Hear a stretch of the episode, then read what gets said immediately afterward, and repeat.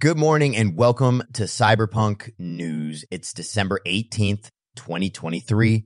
I'm Connor, bringing you uh, the, the top general news of the day alongside my co-podcaster, who happens to be an ace in the world of A I. How's the circuitry? Circuitry's at peak performance, Connor. Thanks for asking. Ready to dive into today's technological advancements and insights. Uber for Parcels, startup Relay raises ten dollars from seed round to scale in the U K. Congratulations to Relay for securing that ten dollars from seed round for expansion in the U K. Uh, utilizing advanced transformer technology, they're set to automate the parcel delivery process, which is a strong move towards efficiency in logistics. In the realm of health and lifestyle, the buzz is all about intermittent fasting. It's not just a passing trend for weight loss. It's a scientific approach that's gaining serious traction. People are looking for that perfect balance in their eating routines, and it seems like intermittent fasting might be a significant key for many. Absolutely, Connor. Proper planning, hydration, and a supportive community can make all the difference. However, what's fascinating from a tech perspective is how A I could potentially personalize fasting plans and track progress, ensuring individuals have the optimal experience with this health strategy. Now, moving on to a rather grand and more visible statement of technological prowess, mm-hmm. India flags off the second Vande Bharat Express train.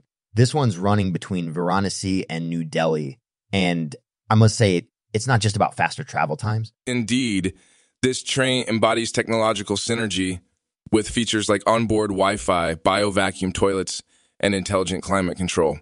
Even the saffron color of the train has a basis in visibility science, ensuring it stands out for safety. Speaking of standout moments, President Biden had quite an unexpected one yesterday. A vehicle crashed into a parked S U L that was a part of his motorcade.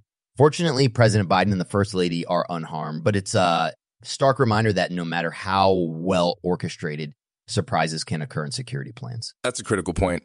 In the context of A I, such incidents highlight the potential need for adaptive security measures like predictive analytics, which could foresee and mitigate these kinds of unpredicted events. And amid these stories, we also received word that the underworld figure Dawood Ibrahim was hospitalized in Karachi. No confirmation yet on the social media buzz about him being poisoned, but it certainly stirred up quite the conversation, and we're keeping an eye on that development. While that's more of a geopolitical issue, the intersection with technology there could be in surveillance and communication security. It illustrates how technology plays a part even in these sorts of international incidents. Well, that wraps up the top news segments for today on Cyberpunk News. Transformer, any last insights before we sign off? Just that it's incredible to witness how rapidly A I and technology are shaping every facet of our lives, from security to transportation and health.